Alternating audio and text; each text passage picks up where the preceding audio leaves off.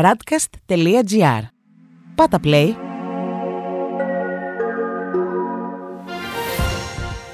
World Desk Ο γύρος του κόσμου μέσα από τα πρωτοσέλιδα ευρωπαϊκών και αμερικανικών εφημερίδων για την 26η Μαΐου 2021. Συνάντηση Biden-Putin στη Γενέβη. Οι Ηνωμένες Πολιτείες προσεγγίζουν την Παλαιστίνη.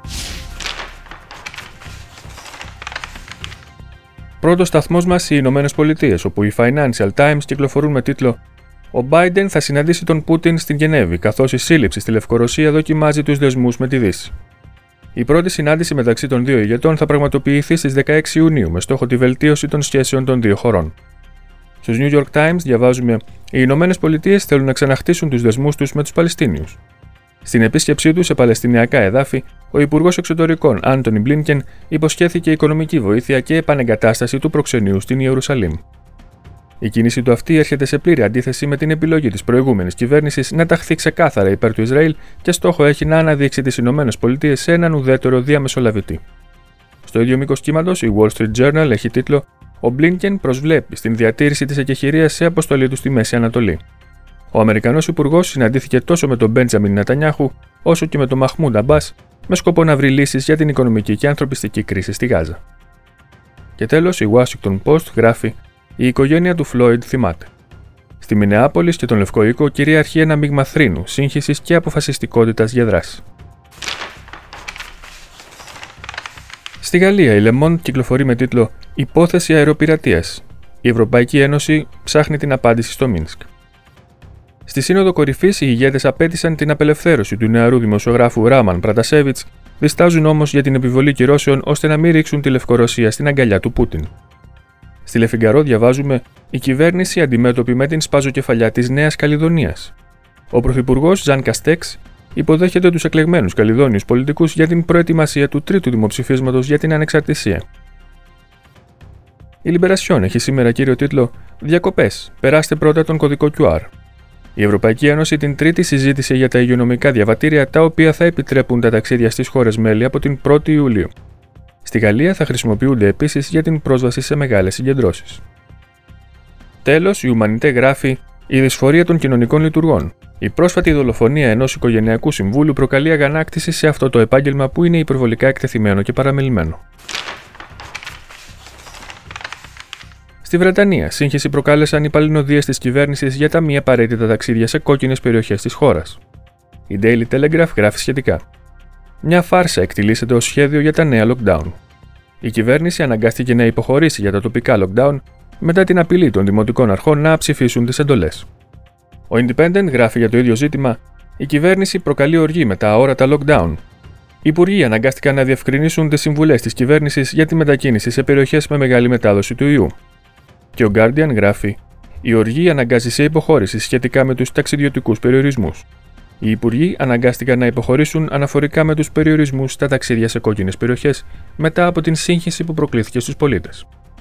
Τέλος, οι Times γράφουν: Τα εμβόλια θα σπάσουν ρεκόρ καθώς είναι πλέον διαθέσιμα σε όλους τους πολίτες άνω των 30. Οι επόμενες δύο εβδομάδες θα είναι σημαντικές για την ανασωποίηση των Βρετανών, με την ελπίδα ότι θα προλάβουν την περαιτέρω εξάπλωση της Ινδική μετάλλαξης.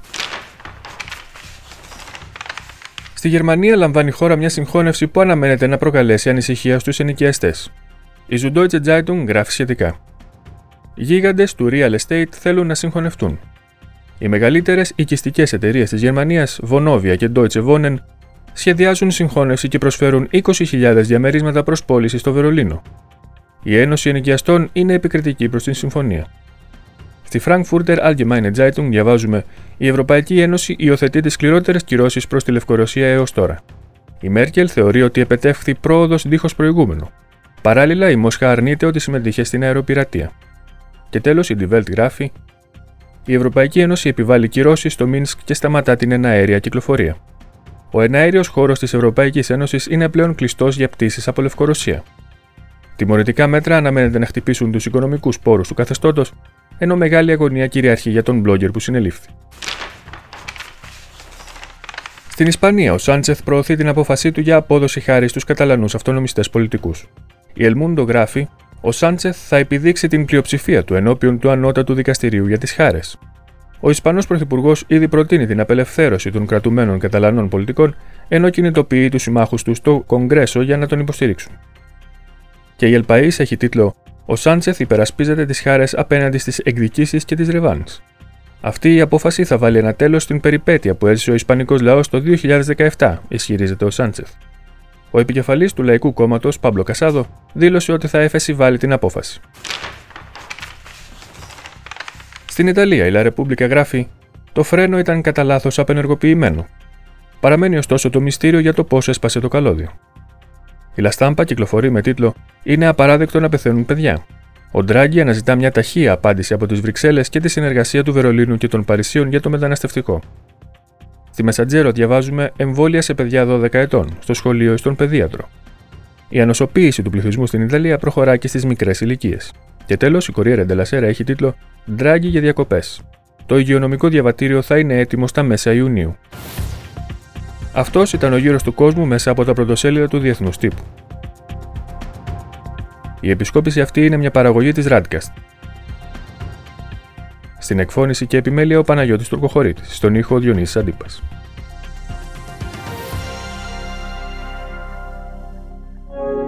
Ακούσατε ένα podcast της radcast.gr. Ακολουθήστε μας σε όλες τις πλατφόρμες podcast και στο radcast.gr.